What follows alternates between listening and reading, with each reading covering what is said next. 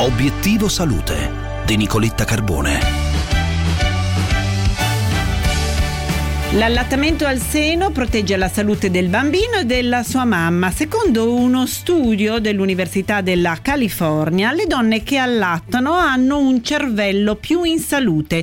Commentiamo lo studio insieme al professore Enrico Ferrazzi, direttore della clinica ostetrica Mangiagalli, Policlinico Università di Milano. Professore, buongiorno. Buongiorno a tutti, grazie. È uno studio pubblicato su una rivista molto autorevole, quindi non è una, dire, una survey così giusto per eh, portare a casa dei risultati. Quindi hanno analizzato donne oltre 50 anni che avevano allattato e non allattato e anche, sono andati anche a controllare se eh, ci fossero fenomeni depressivi che come sappiamo possono influenzare il comportamento intellettivo dopo i 50 anni, quindi hanno anche controllato per questo e il risultato è interessante perché c'è una significativa frequenza di migliore attività cognitiva in tutti gli aspetti del, del, del, del rapporto intellettivo della, della, donna dopo i 50 anni e è allattato rispetto a chi no. Allora, questo studio quindi in sostanza uh, sottolinea ulteriormente l'importanza dell'allattamento al seno perché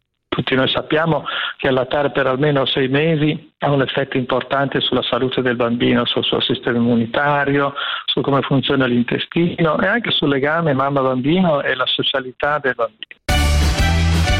E a proposito di bambini, uno studio pubblicato sulla rivista Sleep sottolinea la stretta relazione tra il dormire bene e il mantenere un peso corretto. A obiettivo salute il professor Luigi Ferini Strambi, direttore del Centro di Medicina del Sonno dell'IRS Ospedale San Raffaele Turro di Milano. Professore, buongiorno. Buongiorno, buongiorno, a tutti voi. Questo studio è molto importante perché eh, noi sapevamo già eh, ormai da tempo quelli che sono i rapporti tra eh, il buon sonno e il mantenimento eh, di un buon peso corporeo.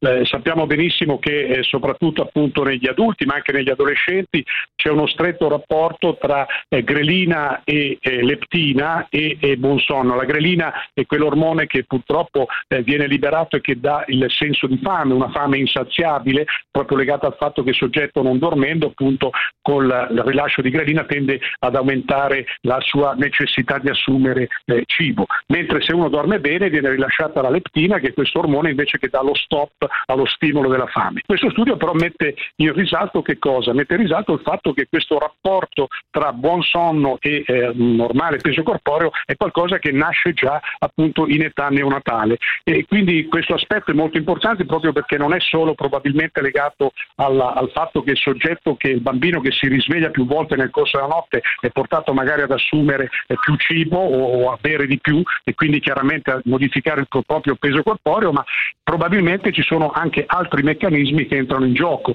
Ma il messaggio è chiaro, i bambini che dormono di più e che hanno un sonno più regolare tendono ad avere appunto un miglior controllo del proprio peso corporeo. Per oggi è tutto, vi aspetto come sempre sulla pagina Facebook di Obiettivo Salute Radio 24 per la nostra video intervista quotidiana. Un saluto da Nicoletta.